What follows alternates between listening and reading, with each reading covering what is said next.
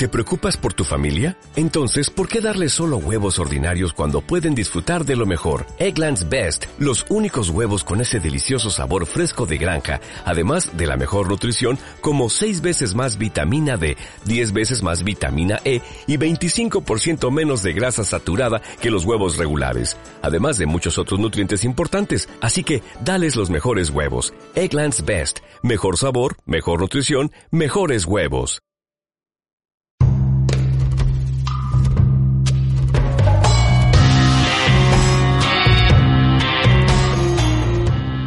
¿Qué ha habido, raza? ¿Cómo están? Bienvenidos una semana más a La Neuroteca, su podcast de confianza. Estoy con el señor Luis Romero. ¿Cómo está, señor Luis Romero? Muy contento de estar aquí y quiero disculparme con la audiencia y con ustedes porque la maldita chingada delincuencia en esta ciudad no me hizo llegar, no me permitió llegar la semana pasada, pero aquí estoy con ustedes nuevamente, siendo feliz y hablando mucho y diciendo tonterías y interrumpiendo, como debe ser mi trabajo. Qué Muchas raro, gracias. qué raro. No se notó su ausencia, no nos habíamos dado cuenta que faltó. Fluyó tan bien. Yo sí sentí un vacío como, como que nos faltó testosterona aquí. Ajá. Como- se puso muy friki el, el capítulo pasado. Si ya lo, si no lo han visto, vayan a ver Sí, el capítulo una pasado checada, güey. eh, de Faltó la, la, depresión, sí. Y me faltó presentar al señor Paul Moreno. ¿Cómo está, señor Paul Moreno? Hola, ¿cómo están todos? Muy bien. eh, un poquito pasado de copas, pero ya, ya sabrán lo normal, no nada ¿Qué que afecta. ¿Qué tal vieron el Super Bowl hablando de pasadez de copas? Ah, eh. Exacto. Nadie lo vio, solamente vimos las nalgas Pues de Jennifer mira, para López alguien que no entiende nada de fútbol americano, que soy yo, spoiler alert, eh, eh, creo que estuvo entretenido el espectáculo de medio tiempo. El, el partido estuvo bueno, güey. Yo pensé que ganaban los Niners, pero nos estamos yendo a la verga. Yo pensé Eh, que el partido iba a ser el de las... Ok, no, perdón. No, ¿verdad? No, ese No, partido no. no. Partido, ¿no? Que Shakira, uff, el partidazo. Uf, pal- No, Bueno, ¿eh? pasando a otros temas que son eh, hace dos a este podcast. Díganos, díganos de qué se va a tratar el, El tema del día de hoy es un tema que nos gusta mucho y habla acerca de niños perpetuados y abusados y esas cosas que se tocan, se- eh, bueno, no tocamos niños, pero sí tocamos esos temas eh, frecuentemente. Esas cosas que tocamos frecuentemente, no los Y niños. no son niños. Y no son el día de hoy traemos, eh, continuando con el tema de la semana pasada, traemos el reviviendo el tema de las leyendas urbanas que creíamos que eran mentira, pero Pero realmente resultaron ser verdaderas. sucedieron. Tenemos el día de hoy la leyenda urbana del Señor del Costal. No sé si a todos ustedes, ¿a ustedes los han espantado con el Señor del Costal? No, yo creo que mi jefa era lo suficientemente Aterradora. aterradora como para que tuviera que recurrir mamá a alguien era la señora del costal. Sí, mi mamá era la No, en mi casa sí había hasta un Coastal Verse. O sea, estaba el Coco, el señor del costal, el señor de la carretilla, el ropavejero, que no sé si vieron en el Chavo del Ocho, era como su versión del señor costal. Y también eh, cuando pasaba el coche este de la voz de la niña culera, eh. Se de, se compran. Igual, o sea, no, No, no, pero había la grabación todavía, No, pero me antes amenazaban. era como fierro y ropa, pues, que vendan. Antes, Pues antes pasaba en un burro, por donde yo vivía pasaba en un burro, güey. Sí. A la verga. Pero eh, el, el Señor del Costal es una... Y te bueno, amenazaban con el burro, ¿no? a mí, a mí fíjate que nunca me asustaron con el Señor del Costal, porque siempre mi mamá como que creyó que era una historia muy de, de casa miserable. Entonces a los, a los primos que teníamos que eran Muy más- de cuellos negros, ¿no? Y, Ajá. y Como to- que y talones este Te reventados. asustaba el señor del costal y te premiaba el niño Dios. ¿no? Así de miseria, miseria completa. Ah, Justamente, eso pasaba, güey. Entonces, eh, en mi casa no existía eso del señor del costal, pero en otras casas sí. Y yo siempre que iba decía, ¿qué es el señor del costal? Y ya me contaban que era un señor, qué pasaba. Pero todos tenían como su historia, igual que la llorona, güey, como que es de todos lados, ¿sabes? Ajá, y no es de nadie. ¿no? Ajá. Pero, pues tenemos que sí, eh, realmente el señor del costal existió. Me parece que tenemos aquí dos versiones separadas. Yo traigo una y ustedes traen otra. Entonces me gustaría empezar con, con la que traen ustedes, que es la que no conozco, para que me empape yo de lo que ustedes investigaron. Entonces eh, empezamos con cuál Con el señor? Moreno, por favor. Quiero escuchar su melodiosa voz. Muy bien, me caga ser discriminado por el color de mi piel, pero resulta que en Gador Almería, alrededor de 1910, que es la fecha creo que de las dos versiones. Eh, no. Muy bien. Gador Almería, 1910. Entonces hay más versiones, ahorita hablamos de eso. Eh, fue un infanticidio del niño Bernardo González. Así le dijeron al señor, ¿has probado cecina de venado? Y Se confundió. Se confundió, mató a un niño que se llamaba Bernardo y valió verga todo, ¿no? Entonces, Pero usted me dijo. usted me dijo de Bernardo, no, era de Bernardo, No, ya era madre. señor. Y- Entonces, este, lo que pasó es que hubo una epidemia de tuberculosis. Sí. ok. Para los que no ubican, tuberculosis es esta enfermedad donde tú toses hasta que te sale sangre del pulmón. De hecho, la tuberculosis puede llegar a ser tan mala que puedes llegar a toser pedazos de pulmón. Sí. La tuberculosis es solo algo que le da a los pobres porque la gente normal va a vacunarse contra la tuberculosis. Pues mira, ahora con los antivacunas, los pendejos también, no necesariamente pobres o ricos, Sí, esa, la pendeja no discriminó. sí, los, los niños de los antivacunas están en la calle de la amargura. O- eh, ok, esa es la, la historia de un hombre en España Ajá. que, se, Contrae tuberculosis. que tiene tuberculosis y luego... Este señor era Francisco Ortega, alias el Moruno. Alguien de dinero va a buscar a una bruja. Y como siempre, en los brujos hay niveles. Esta bruja le dice, ¿sabes qué? Yo no puedo hacer nada. Pero te puedo recomendar a alguien vergas que sí te puede sacar del aprieto. Entonces van con un brujo, el cual le pide tres mil, no sé qué, tres mil monedas de aquel tiempo. Tres mil pesetas. Tres mil pesos. Antes de las pesetas, no me acuerdo cómo se llamaban. Eh, le pide tres mil monedas y le dice, te doy el remedio por tres mil monedas. Le da las tres mil monedas, todavía el culero le dice, eh, ¿sabes qué? Pues, el remedio es sangre de niño, pero lo tienes que ir a secuestrar tú. No, y aparte le dijo que se lo tenía que untar, ¿no? Las vísceras y la chingada, Sí. una madre así. O sea, no nada más era como, como, o sea, te, san- un traguito de sangre de niño, así como una cortadita y que te llene un shot, no. No. O sea, literal era destazarlo, güey, y pinches baño de vísceras a la, a la chingada encima y, y luego, sí, y sí. Ahora, este señor le dijo, mira, la verdad yo he estado robándome niños para mis experimentos.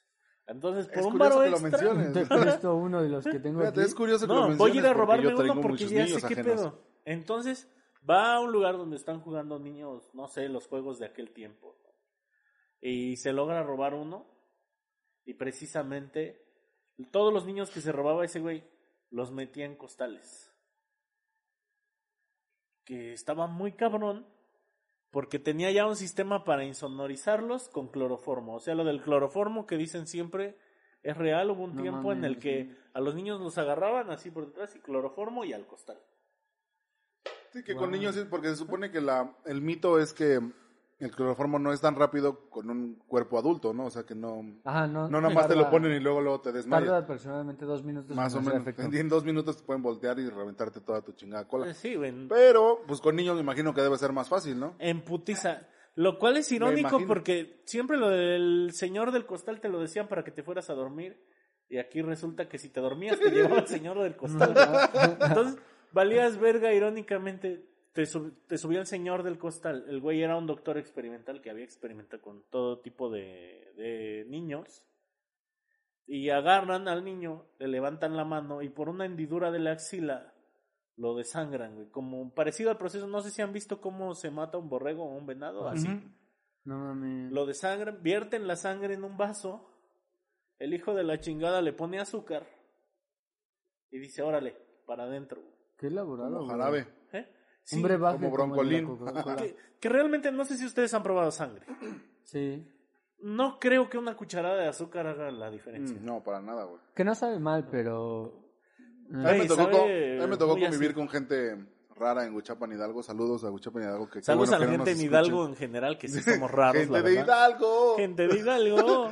que tienen ahí la costumbre de que matan al, matan al borrego o a la res o al cerdo y con la mano así luego, luego lo, lo de lo degollan o lo degüellan como se diga y con la mano hacen un cuenquito y le dan un trago el que lo mata le da un trago de sangre al Eso es al- muy de pueblo. es muy de gente Pues- de pues no saben Hidalgo. a- Eso es muy de quiero morir de cisticercosis, güey. sí entonces Sangre de por- Eh, pero es sí, así de échale y yo de pendejo por querer encajar porque ya sabes no quieres encajar con la raza de Huichapan güey fue así de pues, pero con la mano no no ten y ya me dieron un vasito y fui a vomitar pero sí sí he probado Güey, la sangre sabe culero. Está horrible, güey. Por lo menos no es ese ritual de Guadalajara donde te dan leche de bronca con un caballito de tequila, güey.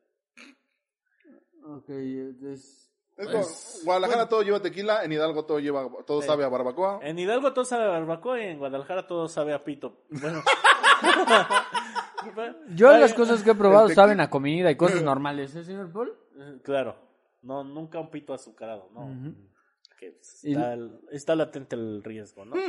Pero bueno, le dan a este güey el vaso de sangre con azúcar y después para eliminar la evidencia eh, se va a matarlo a otro lado el médico brujo. Ok. Todavía le saca grasa al niño Porque, porque pues, había que hacer compresas. No, Ah, sí. Había que hacer compresas y con la grasa del niño le hace las compresas para que se le baje la fiebre. Y según, según lo que dicen nuestras extensas investigaciones, este güey se curó.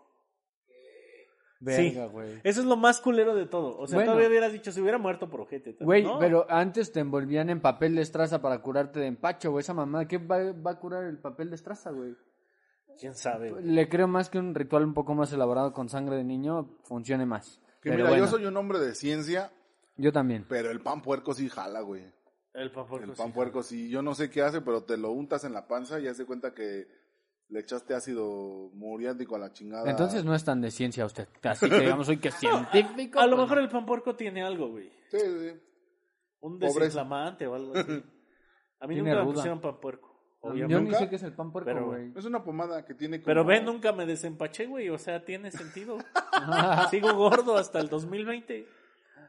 Creo, creo que investigamos eh, historias totalmente distintas y Bueno, a ver, ya para concluir, el güey se le hizo un juicio y después resultaron más acusados que habían ido con este doctor también, el doctor como tratamiento experimental les había sugerido tomar sangre de niño y el doctor se había robado a todos los niños por la cuota extra.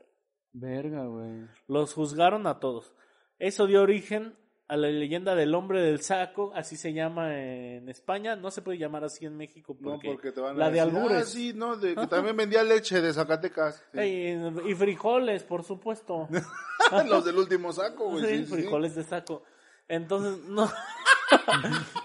no se podría. Te estarían albureando todo el Sí, tiempo. no, no, no, no, Aquí no. se volvió el señor del costal. Entonces, malditos conquistadores, nos trajeron todo, güey. Nosotros con los con el albur somos- tenemos la defensa perfecta, güey. Sí, claro. Pero esto pasó en 1910. güey. 1910, o sea, ya estaba la Ya- revolución. Ya estaban. En algún lugar estaba luchando Pancho Villa o estaba cogiendo, cualquiera de las dos cosas era probable. Y en España estaban estaba- secuestrando niños. Ok, eh, creo que, creo que investigamos eh, cosas totalmente Ajá. dispersas. Yo investigué la historia de un hombre en, en Stated Island, 5.759 kilómetros eh, al- lejanos de la provincia de España. Wow. Este hombre nacido en, en Stated, eh, Stated, Staten Island, en Nueva York, eh, es una isla al sur de, de Manhattan. El hombre conocido como André Rand, no sé si han escuchado hablar de André Rand, No. nacido el 11 de marzo de 1944, un secuestrador de niños estadounidense. Les doy el background otra vez como todas las Vale. veces anteriores y luego les voy contando qué pedo con este hombre. Simón, Simón. Este, este sujeto, güey, es un, su- es un secuestrador de niños que no era un secuestrador de niños. El mito se origina en que, al igual que en otros lugares del mundo, los niños creían que había un hombre que secuestraba niños o que se robaba a los niños que se portaban mal o que no querían comer y le- lo conocen como el boogeyman o Sí. Cropsy.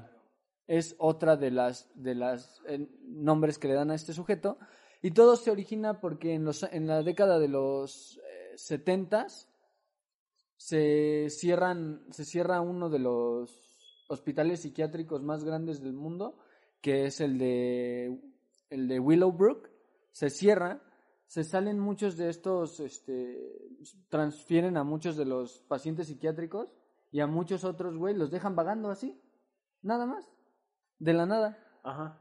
entonces los dejan ahí en, en- O sea, lo soltaron así como si fueran Ajá. ropa de paca, güey. se empezaron a ir güey así Madre. abrieron la puerta digo, y- lo que son las cosas, ¿no? A mí yo creo que mi mamá me hubiera tenido que decir, si no dejas de tragar, te va a llevar el señor del costal, cabrón. O sea, ellos los, los, los amenazaban para que comieran, pero yo creo que a mí me hubieran tenido que amenazar para que dejara de comer. ajá Y pero en vez del costal hubiera sido el rastro. El rastro, güey. y entonces, se empiezan a dispersar y empiezan a vivir en las alcantarillas, güey. Los Como en la locos. Ciudad de México. Los locos, güey. O sea, Bueno, lo- los enfermos los en- mentales. Los enfermos mentales empiezan a vivir en, la, en las alcantarillas y entonces se empieza a originar el mito de que te va a agarrar el señor loco, güey. Eso es lo que, lo que todos decían, ¿no? Te va a agarrar el señor loco. El boogeyman. Ah, sí, el boogeyman. O Cropsy, ellos le llaman Cropsy, güey. Cropsy, ¿por qué? Por, por los crops. Por, así- es así como lo dicen como al sembradío de maíz, ¿no? Los crops. No, Cropsy. pero, pero Cropsy eh, es el nombre de, de este secuestrador. Ok. Entonces, sucede esta leyenda y un día, para ser más específicos, nos vamos al día, a la década de los 1980, 1987 para ser específicos, un 9 de julio, Jennifer Schweiker, A ver. Jennifer Schweiker, Schweiger, sí. Schweiker, Schweiger. el 9 de julio de- Schweiger. de Ah, no, 1987, Jennifer, le vamos a llamar Jennifer, era una niña con síndrome de Down, desaparece, güey, de la nada, así, desaparece. Y, pero como obviamente estamos hablando de la década de los 80, era una, una isla aparte que era un tiradero de basura, güey. Claro. ¿Qué está pasando? ¿Qué está pasando? No, es que es, que es una niña con síndrome de Down, así como de... Ah, Desa- desaparece. mm, desaparece. Me tuve que aguantar el chiste, señor. Pero más adelante, claro que vamos a bromear. pero, pero ahorita van a, van a ver otros, otros puntuales. Una niña con síndrome de Down es, desaparece, güey. Días después, para ser más específicos, 35 días después, reaparece la niña muerta. Al lado del hospital psiquiátrico que ya estaba cerrado. A la madre. Junto a ese hospital psiquiátrico estaba la escuela de Staten Island, que también ya estaba abandonada. Ahí vivían algunos vagabundos. Entonces, uno de los testigos de la escena del crimen dice, yo vi a un hombre de edad media, aproximadamente tal estatura, tal complexión, tenía una bicicleta verde con una canasta al frente, y lo que sucedió es que él llevaba a la niña Jennifer de la mano, entró a comprar este, comida para bebé y se fue y desapareció. Entonces la policía se pone a buscar, encuentran a este hombre y es un hombre llamado André Rand, o eso es lo que sabían ellos hasta ese tiempo, momento. sí. Después de buscar, se dan cuenta que André Rand en realmente se llama Frank Russian y es un hombre eh, bastante extraño. Les voy a enseñar la foto por aquí para que ustedes lo, lo- lo puedan ver. Es un hombre bastante raro, güey. Tiene una cara de, ver, a ver, de- a ver. claro que de pervertido sexual. Bastante raro el señor. Pero Para quienes están viendo esto, parece como si John F. Kennedy se Ya no fusionara con uno de los Muppets, güey. Con Beto, el de los Muppets. Igual, güey. Enrique. entonces Ya me tienes hasta la madre, puto. André Rand es, es capturado y lo sueltan después, güey, porque no había pruebas en su contra de que lo había hecho. Pero André Rand era un hombre que vivía en las alcantarillas, que vivía en... O sea, que tenía un desmadre en su vida, vivía en la calle, vivía en, en el asilo, este, bueno, en, la, en el hospital psiquiátrico y en la escuela. Él había sido conserje de la escuela del 68 al 69. A la madre, o sea, no era de los enfermos. No, no, no, no, no. Él era una persona normal, tenía casa y todo, pero vivía ahí. Pero y ahí, lo dejaron sin nada. ahí les va el background de por qué vive él ahí, güey. Este güey, André Rand, es su mamá, su papá fallece, güey. Su papá fallece, se muere. Entonces, lo que sucede es que su mamá de Rand se vuelve loca, güey, y la mandan al hospital psiquiátrico de, de Staten Island. güey. Staten Island, sí. Entonces, lo que sucede es que este güey va a visitar a su mamá constantemente. O sea, todo el tiempo ella va, él va a ver a su mamá junto con su hermana cuando él tiene Norman 14 Bates, años. ¿no? Y convive, Super Norman Bates. convive, convive normalmente con los con los güeyes que están ahí, güey. o sea, con, los, con los con pacientes, los ¿no? enfermos, güey. Está, o sea, está todo el tiempo ahí. Y entonces, para la, la década de los 70, cierran este, se muere su mamá, güey, y cierran el, hospital psiquiátrico. Entonces es cuando se hace todo este cagadero de que sueltan a todos, porque se hicieron virales unos videos de la parte de adentro, güey. Y si, y si encuentran ese documental, porque está medio dificilón de encontrar, se llama Cropsy, Cropsy. se puede ver el nombre está chingón, güey. Está muy chingón. se puede ver unas imágenes, güey, de gente enferma con problemas mentales, güey, así que están chuequitos y así no, se les van los ojos, güey, así. Pero en, Le en- van a la América, o sea, pura gente miserable, ¿no? Que le ha ido mal en la vida. Sí, que, que no sabe tomar sus decisiones, malas Sí, decisiones. vienen de San Juan del Río, cosas feas, ¿no? entonces, güey, se hace este pedo y se ven las imágenes y entonces todo está así como muy sucio, viven en el suelo, les dan de comer así con, la- con los puños, güey, les dan putazos así para que se coman la comida. Como cuando tú le avientas el alimento a un perro que ya perdió gracia. Ajá. Porque al Ya principio le, le hacían un traste, güey. Ya cuando el perro te vale verga, se granel, tierra, güey. ¿no? Sí, güey. Chingada. Órale, cabrón, vigila la casa. Ento- ento- entonces empiezan a... Este güey trabaja ahí en la como intendente del 68 al... Del 66 al 68. Dos añitos, muy bien. Y to- todo está bien hasta ahí. Se, des- se deshace la escuela de Staten Island. ¿Island? Island. Island. Island. Se pronuncia Island. Island. Island, sí. Staten Island. Se, se, se deshace la escuela. Y este hombre es aprendido por las autoridades, pero por falta de pruebas, pues lo, lo sueltan. Pero lo vuelven a aprender días más tarde porque le encuentran con el nombre de Frank Russian, le encuentran unos cargos por haber acosado sexualmente, sin tocamientos, a una niña, güey, de nueve años. O sea, nivel albañil. Ajá. Acosó sexualmente, pero no tocó a nadie. Así es. Entonces, todo esto empieza a hacerse como un desmadre y bueno, ya se hace un cagadero.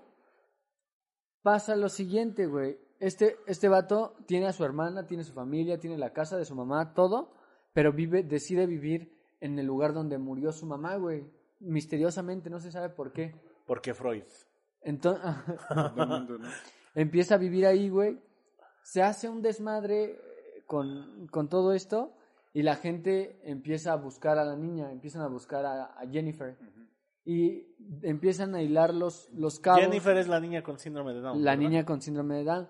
Empiezan a hilar los cabos. Tres años antes había desaparecido Jack Gaffo- Gafforio, Jack Gafforio, de 21 años, con el coeficiente intelectual de un niño de 15. ¿Ok? Sí. Cuatro años antes de que desaparezca Jennifer en el 83, desaparece Thais Jackson, una niña de, con dificultades de aprendizaje. Y después, esto es para el 83, después, seis años antes, en el 81, desaparece Jolene Hughes, o Joylene Hughes, que es otra persona con una discapacidad. Y años, 15 años atrás, con esclerosis múltiple en el 72, desaparece otra niña llamada Alice Pereira, güey. A la madre. Pura gente con síndrome de Down. Gente... Y esta además latina, ¿no? No sé, Sí. se apellidaba Pereira, güey. Justo todo esto con gente enferma, güey. No Sí, pues sé- digamos presas fáciles. güey. presas fáciles, pero no es todo eso, güey. Empiezan a buscar en el caso de... O sea, el, el más conocido es el de Jennifer con Como síndrome un de Down. patrón, ¿no? O sea, tendría que ver como un patrón. Ajá. ¿Por qué este güey empiezan a asociar todas las pérdidas de los 15 años anteriores? Porque tienen registro de este hombre, güey, del, del que es sospechoso, que es este André Rand. Empiezan a buscar, se hace un desmadre. El cara de moped. El cara de moped. Ok. Están buscando a cara de moped, agarran a cara de moped. Es un buen insulto, Es cara de moped, Sí, ¿no? güey, sí, sí, sí. Es un insulto, pero como nivel primaria, güey. Ajá. Así tú tienes cara como de popó. Tú tienes cara de moped. Moped. Perro. Pero no tienes cara de Ahí Dejas tu micrófono en el recreo y te vas, güey. Pues eso implica muchas cosas, que no puedes comer galletas, güey. Que en vez de mover la quijada hablas moviendo la- el cráneo ¿Eh? hacia atrás, Eh, güey. cuando te emocionas tienes que hacer esto. güey. Sí, ¿no? que solo puedes mover una mano y que estás así, güey, ¿no? Sí, Y que Con hilo. Sí, que, que- y que probablemente un güey te está metiendo la mano por el ano. Pero que- ¿Qué? Y que aunque parezca no te- rana, puedes tener una vieja bien puerca. Ah. Eh, ch- chiste para Eh. conocedores de los Eh. para- para- Pam. Entonces se dan cuenta que hay un patrón que están desapareciendo niños enfermos, güey, en Staten Island. Y todo está pasando como muy raro. En estos 35 días de la búsqueda, güey, misteriosamente ya habían buscado por todos lados de la isla. Y este va, y de repente van a, al, al hospital psiquiátrico de Willowbrook. Y ahí encuentran el cuerpo a escasos centímetros del piso. O sea, está, en una tumba poco profunda, encuentran el cuerpo de la niña con la cabeza hasta abajo, güey. A la madre. O sea, la cabeza primero y luego el- cuerpo y le quedan solo los piecitos así como casi de fuera, güey. No mames. Pero lo curioso de todo este caso es que la gente había peinado la zona así que... De hecho, hay un testigo que dice, en esos entonces la zona se peinó cabrón, güey, cabrón, cabrón. Pero ¿qué pasa? Que justamente cuando agarran a André Rand, al otro día aparece el cuerpo. Como si alguien lo hubiera puesto ahí, güey. Como si se lo hubieran sembrado. Y entonces ya yo me puse a debrayar en ese tema, güey, porque dije, esto está muy raro. Y me puse a ver el documental de Cropsy. Y luego unas entrevistas a los papás de Jennifer, que es la niña con síndrome de Down. Y hay, un, hay algo muy curioso, güey. Los papás de los otros niños, por ejemplo, los de Hanga Forio, los de Jackson, todos estos, cuando los entrevistan en el documental, güey, lloran así de, no mames, lo mal que la están pasando, güey. Incluso ya años después.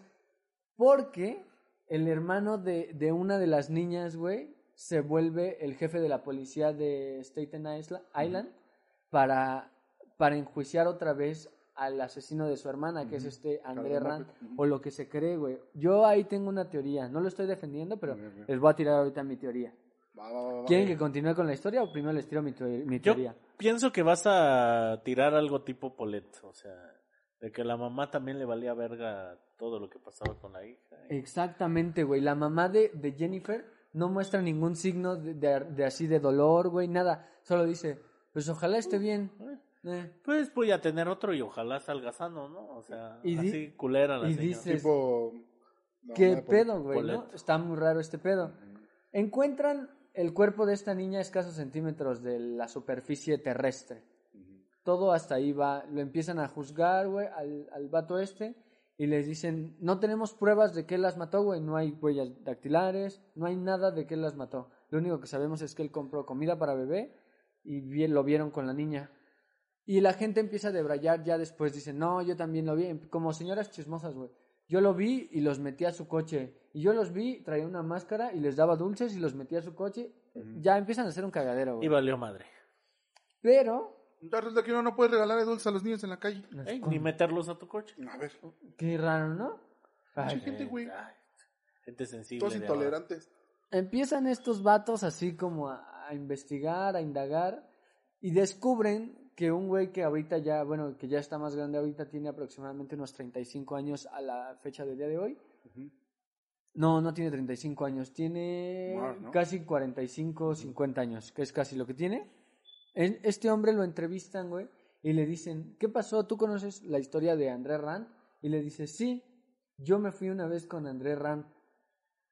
Verga, madre. güey. Y le dice, pero no fui el único. Un día llegó André Rand, más o menos en la década de los 60, 70, cuando él era conserje, con un camión de escuela, güey. De la escuela donde él trabajaba. Ah, cabrón. Saca el camión, recolecta niños, güey, en, en el camión y los sube para secuestrarlos, güey. O sea, fue secuestro al mayoreo, güey. Al mayoreo, güey. No mames. Entonces se va con todo. No sé en qué momento todos los niños deciden que es una buena idea, güey. Se los lleva primero al parque de, de Willowbrook, a donde, a donde estaba su mamá recluida un tiempo. Y luego se los lleva al aeropuerto de, de, de Nueva York a ver los aviones, güey. Y los regresa y no les hace nada. Como si se hubiera arrepentido, güey. Ah. Entonces este vato sobrevive y les cuenta esa historia. Empiezan a indagar un poco más y descubren que todos estos niños, güey, ninguno estaba enfermo. Todos estaban chidos, güey. Entonces pasa Que el... pudo haber sido como el por qué no les hizo nada. ¿no? Ajá. Sí, luego tienen detonantes. güey. Como que tenía un fetiche, hasta aquí tiene un fetiche con los niños enfermos, güey. Los niños Pues estos nomás huelen mal. Ajá. Estos solo huelen a mocos, estos no los quiero. Se puso exquisito con los niños y no los quiso, güey. Sí, se puso gourmet. Hablando con el, con el güey de la policía, el que Echando el buque con los niños. lo entrevista, No. los airea, ¿no? Así como vino.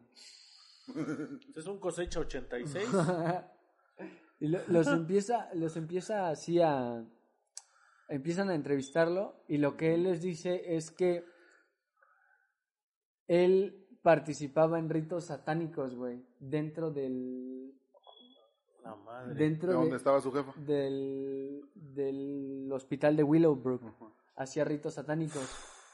Entonces él confiesa que lo que estaba haciendo era llevarle a los niños a este culto que sacrificaba gente, pero que él solo los secuestraba, que él no mataba, güey.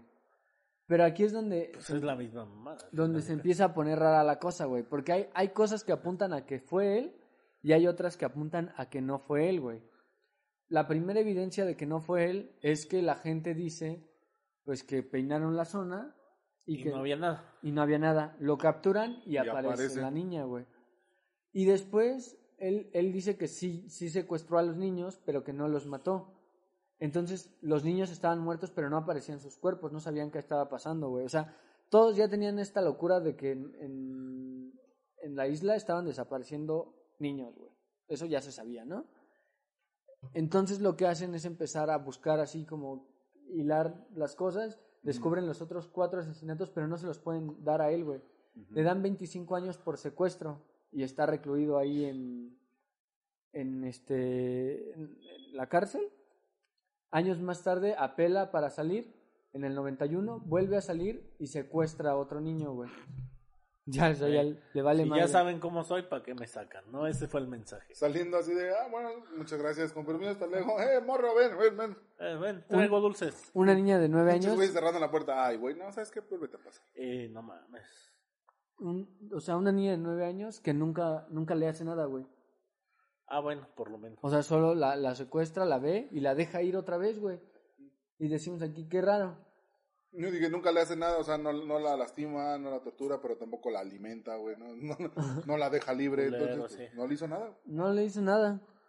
Entonces se pone rara aquí la cosa, güey, porque él después confiesa en el juzgado, eh, lo vuelven a meter, lo vuelven a procesar, pero lo procesan ya más como, porque ves que le- les digo que su hermano de una de las muertas se convirtió en jefe de policía. No sé si proceda legalmente que involucres tus sentimientos para juzgar a alguien, pero pues eso es lo que pasó, güey. Se llama conflicto de interés, pero Sí. a veces sí procede. Y hicieron esto, güey. Él abrió el caso, lo, lo mete a la cárcel por otros 25 años porque no mató a nadie, solo secuestró a alguien, güey. Y a nadie le consta que los mató. Y como Satanás está en pruebas de si existe o no. Y en el 2037 tiene para poder salir, güey. Tiene una, este... O sea, puede aplicar para salir. Lo que sucede aquí, güey, y lo que yo descubrí investigando, es que este vato en una de las entrevistas, bueno, en las cartas que se manda con la productora Bárbara de, del documental Cropsy, güey, él le dice, este, yo lo único que quería hacer era limpiar al mundo de los indeseables, güey, refiriéndose a los niños. Él solo secuestraba niños. Eso es lo que me da, que no sé si lo hace por un culto o si lo hace para matarlos, no sé, güey, porque él nunca admite que los mató, pero dice que los secuestraba porque no deberían de vivir. O sea, como si él fuera un verdugo y él dijera, tú vives, tú no, ¿sabes? Así- Que los buscara enfermo tiene sentido con su metodología de proceder, ¿no? O sea, Con su lógica, ¿no? También. sí, de que a lo mejor para él eran indeseables personas que no estaban en un óptimo desarrollo genético en este caso. Y más adelante, güey, ya que una vez que descubren esto, él, él les dice que su... que él no quería, lo que no quería era que gente enferma tuviera hijos, güey, porque no querían que tuvieran una mamá como la que él tuvo. Mm, ahora todo cae, cabrón, ¿no? ¿Te das cuenta de esto? Ahí dices, Pinche plot twist, mamá. Güey, mamón, ¿eh? Mamón. claro que él los mató, güey. Pues sí, ¿Estamos güey. de acuerdo que él los mató? Pues sí. Sí. Pero, pero... Ah, ya, madure, no mames, La- esto es peor que Inception. La actividad, la, la manera de desenvolverse de los papás de la última niña me hace parecer que ellos la dieron, güey. Ah, o sea que ellos la dieron voluntariamente. Y ellos pusieron a André Rand porque no había ninguna prueba de que él había sido, güey. Casualmente vivían en Interlomas. Misteriosamente alguien lo vio, güey, ¿no? Sí. Alguien a lo mejor hasta también predispuesto para, para verlo en ese tiempo. Lo raro de todo esto es que también hay una parte que dice que el, a- ese güey vivía en la casa de un cura que se llamaba Dios dentro, güey. Está muy Que se llamaba, que se llamaba Frollo. Entonces el güey estaba jorobado, tocaba las campanas. ¿no? En una iglesia que se llamaba Aquí secuestramos niños. Y se viste niños Dios también. Y se visten paso, Y niños, se Dios. visten niños Dios. Y se ponen inyecciones, dijera ya yo güey. No, se tapan muelas, güey. Se tapan monedas. No mames. Pero Y se tapan muelas. entrevistan en este mismo documental a, un- a este padre donde él vivía, güey, y les dice, aquí vivía este vato y lo teníamos aquí porque él no queríamos que él se fuera porque queríamos que la policía se lo agarrara y, por- y no le decíamos a nadie porque los, los que vienen a la iglesia lo iban a querer matar. Sí, ya sabes que la gente de la iglesia es muy agresiva, ¿no? Y, le confie y dice él que le confesó a André Rand que él mató a todos esos niños por esa causa, porque no quería que te- tuvieran un, un papá, este, una, un, sea, una familia con un enfermo mental como él la tuvo, güey. A la madre. Pero, curiosamente, el hijo del, del sacerdote este estaba enfermo, güey, con parálisis cerebral. Entonces, él, me imagino que él buscó asilo ahí para deshacerse de ese niño, si fuera verdad esa teoría, güey. Entonces era un sacerdote, un pastor, por así decirlo. Ajá, era no un- un católico. Ajá.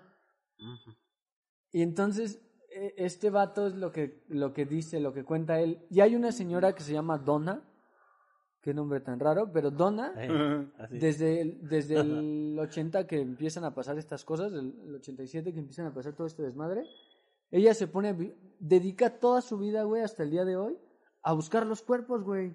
Está ahí en la isla buscando los cuerpos. Bien, o sea, bien traumada la dona. vieja sin que hacer, güey, ¿no? Sí. Se puso cremosa la dona. Ajá.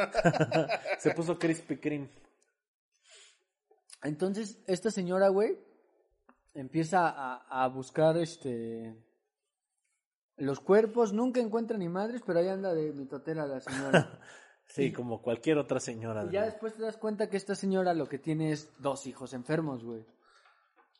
Otros dos niños. Pero sin robar, o sea, ella todavía no se los robaban, ¿no? No, no, no. Ella decía que... buscando los cuerpos. ¿a ¿Dónde chingados tiró estos cabrones? No sé. A ver si dejaron una tarjeta de contacto, ¿no? Así, ¿Tiene usted niños enfermos? Échenos un telefonazo. Y, y Andrés Rand nunca habla con la prensa, nunca habla con nadie más que con su abogado.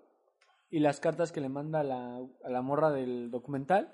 Y lo único que se le escucha decir, o por lo que conocemos su voz, es cuando dice, le preguntan, este, ¿tiene algo que decirle al pueblo de Staten Island? Y le dice, solo que presencien cómo se lleva a cabo un fraude. Y ya, güey, o sea, porque lo habían condenado a, a 25 años más. A la madre. O sea, no le dieron cadena perpetua, No. ni pena de muerte, nada. Él, él, este, porque nunca le pudieron comprobar nada, Pues güey. es que no le comprueban los asesinatos, nada más los, O los secuestros. ¿no? Ajá. Entonces, pues no le dan nada más que 25 años y otros 25, sale a los 93 en el 2037 para buscar su apelación para poder salir, güey. Y lo, lo, lo cabrón de todo esto es que los, los cultos satanistas sí existían en esa época, güey. Y siguen existiendo, por Y desgracia. sí estaban reclutando niños, güey. Y le pedían a los vagabundos que se robaran a los niños para llevarlos. Y obviamente pues los metían en costales, güey. Y de ahí se origina Cropsy, que se llevaba a los niños. Pero el Cropsy de este lado es un güey, un- una fuga de un hospital psiquiátrico que origina todo este desmadre. Y lo que hace es que... O sea, este fenómeno entre varios, entonces. Ajá. No mames. O sea, se- Pues después... es que a quién se le ocurrió buena idea, así como de vamos a cerrar esto y vamos a desperdigar a tu, a tu Güey, pinche es que loco". los tenían en unas... O sea, de hecho encuentran, después de que cierran el, el hospital, güey, Sí. días después hay campamentos este, aledaños así, donde los enfermitos hicieron sus, sus chozas, y ahí se empiezan a reunir y empiezan a encontrar cuerpos, ahí vivía Andrea Rand entre esos, güey. Pero empiezan a encontrar cuerpos de que se iban muriendo, güey. O sea, lo más lejos que llegaron, el que llegó más lejos llegó un kilómetro y medio más. Oh. No mames, o sea, todos se murieron cerca, ¿no? Ajá, güey, o sea, todos se morían ahí, güey, a, a los alrededores de, de Willowbrook. ¿Qué pedo? Está, este, pero realmente no hay pruebas de que él los mató, solo que él los secuestró, pero muchos dicen que no operaba solo, güey. Entonces no sabemos si realmente el autor intelectual de los, o material de los de los asesinatos está libre o si fue André Rand, güey, no se sabe. ¿Cómo ven? Esa es una historia que investigué. Interesante. Ya nada más para cerrar el tema, Ajá. el boogeyman, la palabra viene del vocablo Bogart. Bogart es una criatura mítica Humphrey? muy famosa.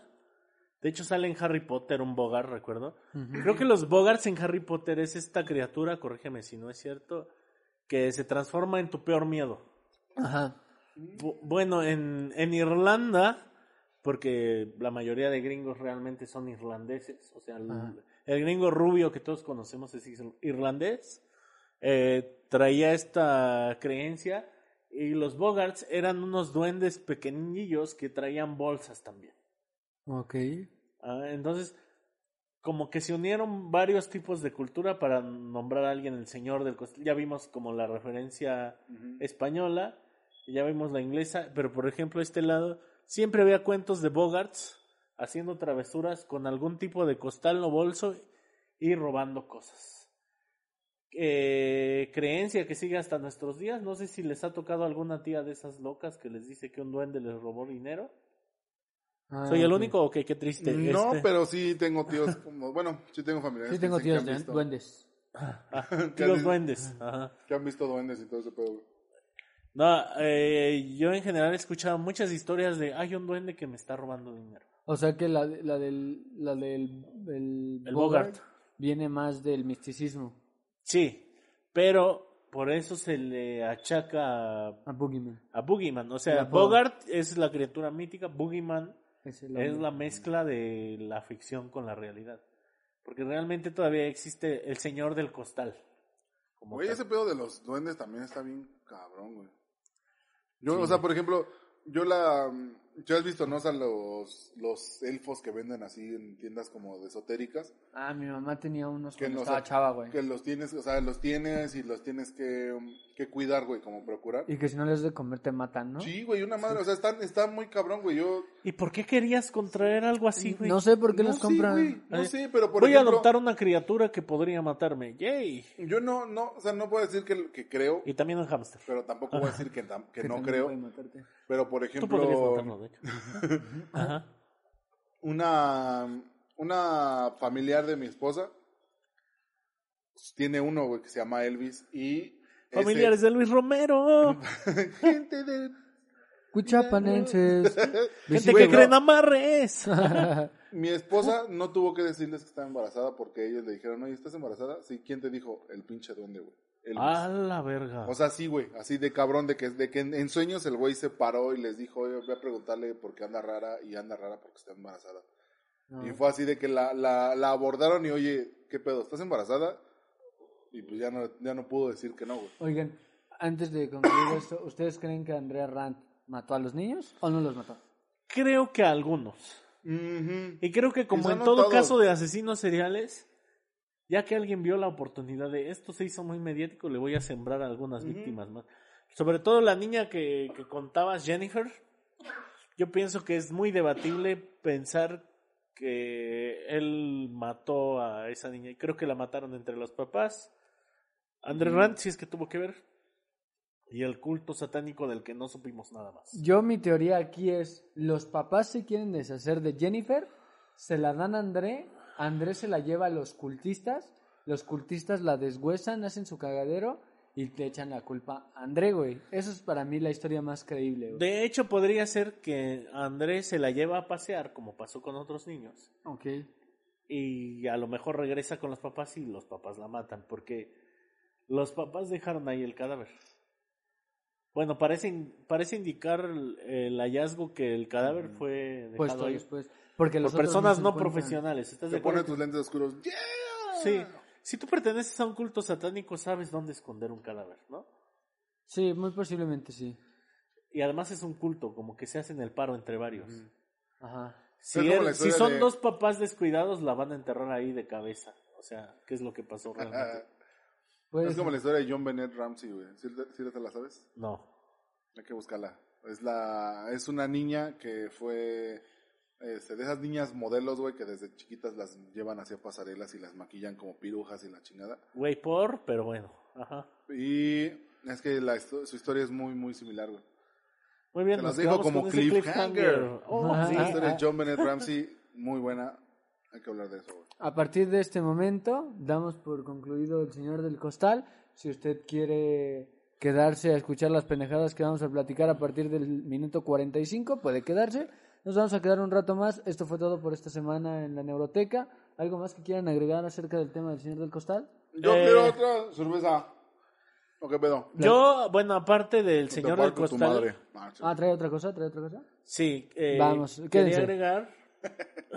no, regresense, güeyes. Encore, fue el encore, fue el encore. Eh, venga. uh. Dice mi mamá que siempre no, que sí se venga para acá. Me parecía interesante buscar qué película. Ya ves que siempre que ves una película y dices, ay, estuvo más o menos. Y al final sale basada en hechos reales. ¡A la verga! Y ya te Ah. asustas más, güey. Bueno, se me ocurrió buscar qué películas están basadas en hechos reales y qué porcentaje del hecho real eh, Sí, afecta a la película. Muchos Ah, ok. creen que. O sea, una cosa es que diga está basada. Sí. Que obviamente es tomamos parte de esta historia y hicimos toda la ficción a decir esto sucedió realmente, ¿no? O sea, es por ejemplo un documental, o eso ya está más cabrón. Porque mucha gente siento que se confunde con el A confunde el hecho de Está ahí güey, no espíritu. mames, eso no pudo pasar, güey, está nada más basada en hechos reales, Sí, ¿no? o sea, tan basada puede ser en que un nombre y a lo mejor las características de una persona, eso ya es una base. Ajá, o sea, Por creo- cuestiones legales lo tienes que poner. Lo que, lo que yo tengo entendido de basado en hechos reales es con, o sea, caminó dos pasos hacia la izquierda y luego avanzó, ya está basado en hechos reales, aunque todo lo demás no tenga ni puta madre que ver. Así es, señor, y comenzamos con un clásico de 1958 llamado The Bluff. The, The Bluff, o La Masa. Que luego hicieron, fue Sí, la, secuela fue La Mancha Voraz, ¿no? Después. Sí, esta madre no puede estar basada en hechos reales. Pues resulta que sí. Eh, la ficción trata de que una masa extraterrestre cae en Pensilvania y se va volviendo más grande y más agresiva con la gente. Ahora, esto está basado en un incidente de 1950 en Filadelfia, donde varias personas alegan que una masa que cayó del cielo eh, se estaba, estaba creciendo así a lo loco. No, No se comió a nadie, no nada. O sea, podría ser como una masilla experimental que cayó ahí en el pueblo y que estaba creciendo cada vez más. Otra cosa que está basada en hechos reales es el experimento en Filadelfia, que ese sí sucedió, eh, que estaban intentando desaparecer barcos gigantes de, de guerra o buques de guerra, y salió mal el experimento y, de- y apareció en, en vez de hacerse eh, invisible, apareció en otra costa de Estados Unidos, güey. Y en la película está muy chida porque hay gente adentro de las paredes, así, está bien cabrona. ¿La han visto? A la madre, de Filadelfia solo conozco el queso, señor. Ya Tom Hanks con SIDA. Oh, sí, qué horror. ¿Por qué me lo recuerdas? Muy bien. Una de las tantas películas basadas Y la canción de Bruce Springsteen. en lo que hizo Ed Gein, que es un asesino muy famoso de Estados Unidos, es la película Psycho ok. y también La Masacre en La Texas. masacre en Texas, sí, sí, sí. O sea, Psycho y La Masacre en Texas, para que vean qué tan diferente puede ser algo basado en el mismo material. El Exorcista fue basada sí. en una historia real. De hecho, uno de los padres que hizo el exorcismo real sale en la película como padre. Y uno de esos Pero como padres... extra. ¿No?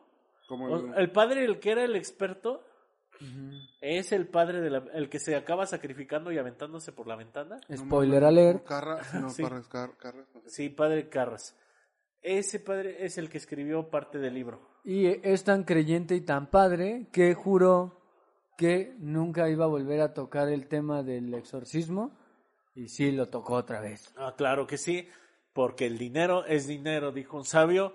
Eh, ahora, las diferencias eran es que este niño tenía 13 años y era tal cual niño. Y fue hablando de quesos en Cottage City. Quiere decir que no te acerques a los lácteos si quieres prevenir un accidente con Satanás. O a Chicago. O a Chicago, porque ya acordamos que Chicago es malo. No como Tabasco, que Tabasco es un Edén. O una salsa. Una Tabasco es un Edén, sí, lugar del peje lagarto, la criatura más rara de esta tierra. Eh, tiburón.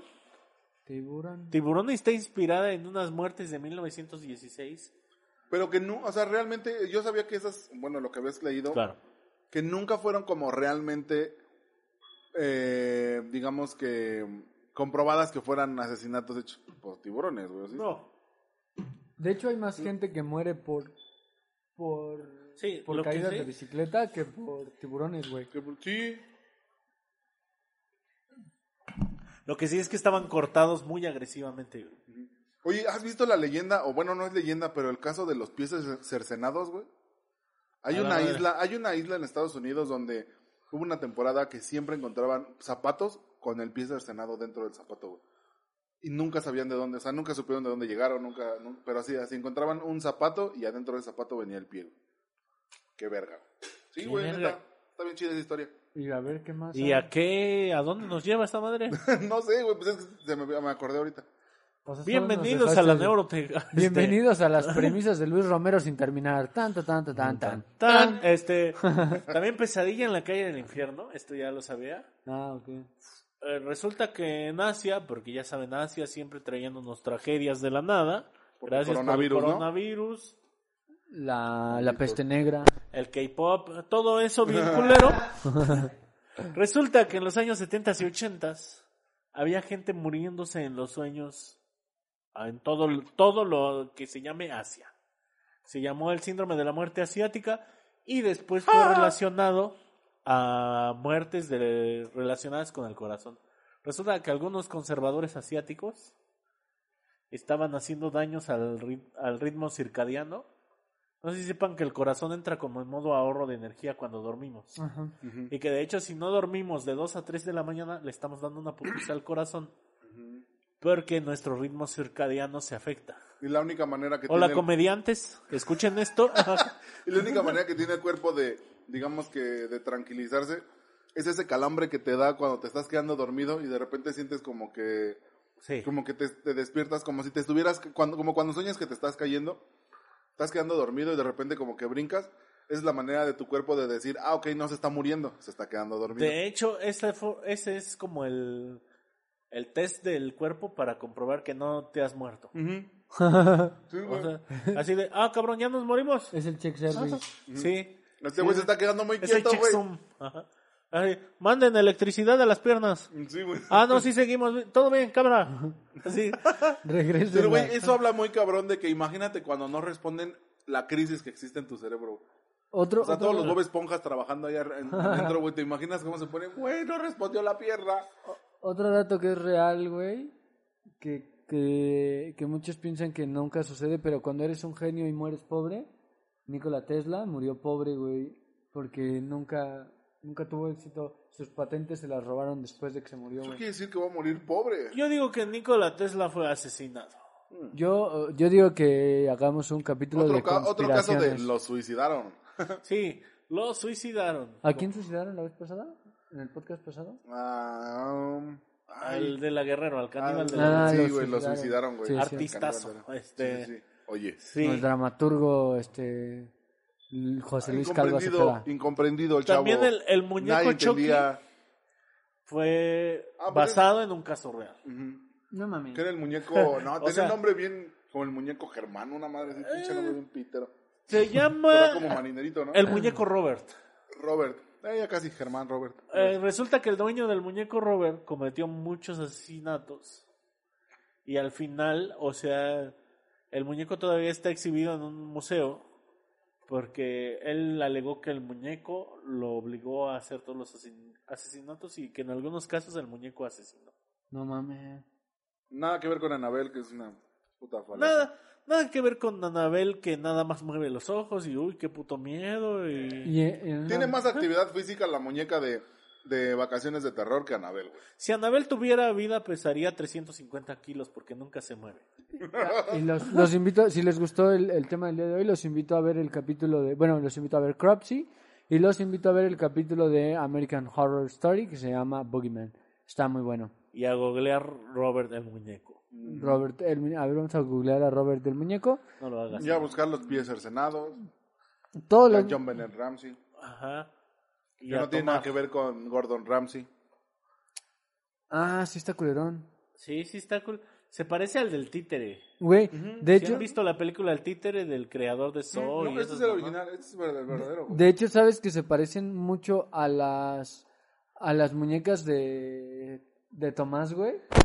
Tomás Alba Edison era fabricante de muñecos, güey. A la verga. Esto se pone cada vez más raro. Sí, sí, sí. ¿Sabes sí, quién sí. inventó la electricidad? Tomás Alva Edison. No. No la, la descubrió, ¿no? Él- Bueno, la luz, como conocemos, sí la inventó. La energía eléctrica. No mames. Está, están, están muy, muy raras las, las, este, las- Las imágenes. mira las muñecas, güey. No mames. Esa muñeca parece que puede ser tu tía la que Y, nunca y apenas se, tuvo hijos, descu- güey. se descubrieron los audios de, o sea, tienen un disco de audio, güey, de esos viejitos, por, por, creo que se llama litografía, que est- están escritos así en el disco, y, y apenas los, hay una tecnología que puede convertir esos pinches, este, relieves en sonido, y se escuchan las voces de unas niñas cantando una canción de, de cuna, Ah, que verga. está muy rara, güey. Está Ah, muy- Buenas noches, amiguitos. no, neta, güey, están muy, muy raras. Eh, imagínate gente Y esto es en febrero. y a dormir así. Y esto es en febrero, espérense cuando llegue octubre. güey. Claro. Va, ahí vamos a hablar. ¿De qué se habla en octubre? De sustos. De De sustos. dulce de calabaza. Eso es en noviembre, ¿no, güey? Octubre, noviembre. Ah, es que es el 31 en... en un-. Ah. Para todos los amigos de Gringolandia que nos están escuchando. Eh, Para sea todos los gringos que nos están escuchando. Hi, everybody. Por si no quería caerles más gordo. ¿Qué pedo, pinches gringos? ¿Qué pedo, pinches?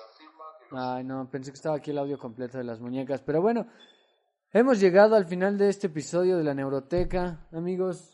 Con un putazo del señor Paul en el micrófono, hemos Claro, llegado... ¿por qué borrachera? Hemos llegado al final. ¿Algo más que quieran agregar el día de hoy a la Neuroteca? Que nos sigan, que escuchen los capítulos anteriores y que compartan y suscríbanse al canal. Y de- síganos en sí, síganos en Spotify. ¿Y qué más? Eh, tengo una propuesta, a ver si les agrada y lo, lo decimos aquí al aire. Tengo la propuesta de que una vez cada cierto tiempo hagamos una investigación de resolviendo casos de crimen, güey. O sea, o resolviendo teorías conspirativas. O sea, que pongamos un tema sobre la mesa y todos hagamos nuestra conjetura y los llevemos por nuestra investigación hasta llegar a nuestra conclusión. ¿Qué les parece? Me gusta de ella. Les dejo eso sobre la mesa. Sigan escuchando la Neuroteca. Nos vemos la siguiente semana. Eso fue todo. Yo me despido con la certera opinión del señor Paul Moreno. ¿Qué Por piensa favor, usted? ilústrenos, ilústrenos. Yo digo que chale. Dios mío, fue hermoso. qué hermoso. güey. El señor este Romero, ya ¿Qué no más falte puedo tanto. decir? ¿Qué más Ya puedo no decir? Güey, más- güey, si, si conocen a alguien que roba, chinguen a su puta madre, güey, o, que neta, te, güey. o que te revenda la O que computadora. te revenda una computadora de un Cruz 2012. Chingas a toda tu puta madre, güey. Cuando quieras, nos vemos y te rompo el hocico, güey. No se vale, güey. Eso es muy Pinche agresivo, eso es muy- no, muy troglodita. gente. No, pero sí está bien.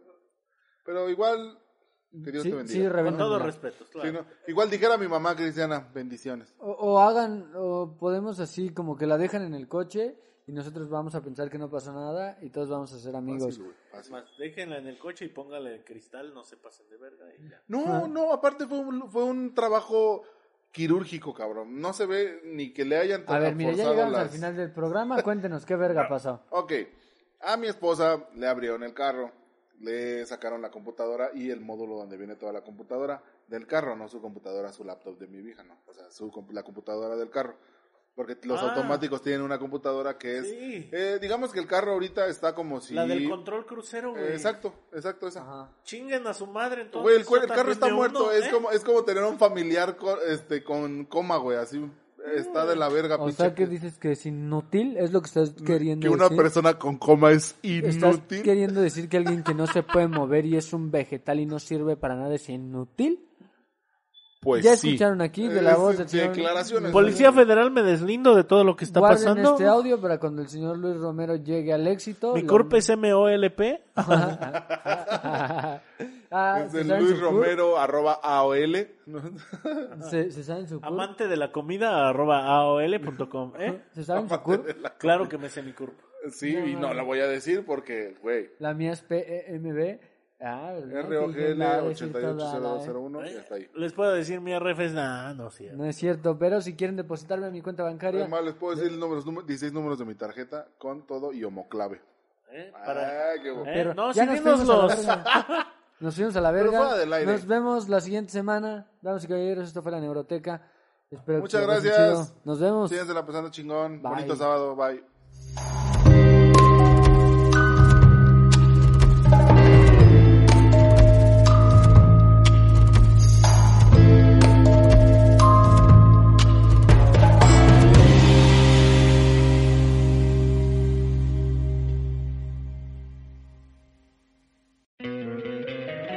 Encantaría tener 100 dólares extra en tu bolsillo? Haz que un experto bilingüe de TurboTax declare tus impuestos para el 31 de marzo y obtén 100 dólares de vuelta al instante. Porque no importa cuáles hayan sido tus logros del año pasado, TurboTax hace que cuenten. Obtén 100 dólares de vuelta y tus impuestos con 100% de precisión. Solo con Intuit TurboTax. Debes declarar para el 31 de marzo. Crédito solo aplicable al costo de la presentación federal con TurboTax Full Service. Oferta sujeta a cambios o cancelación en cualquier momento.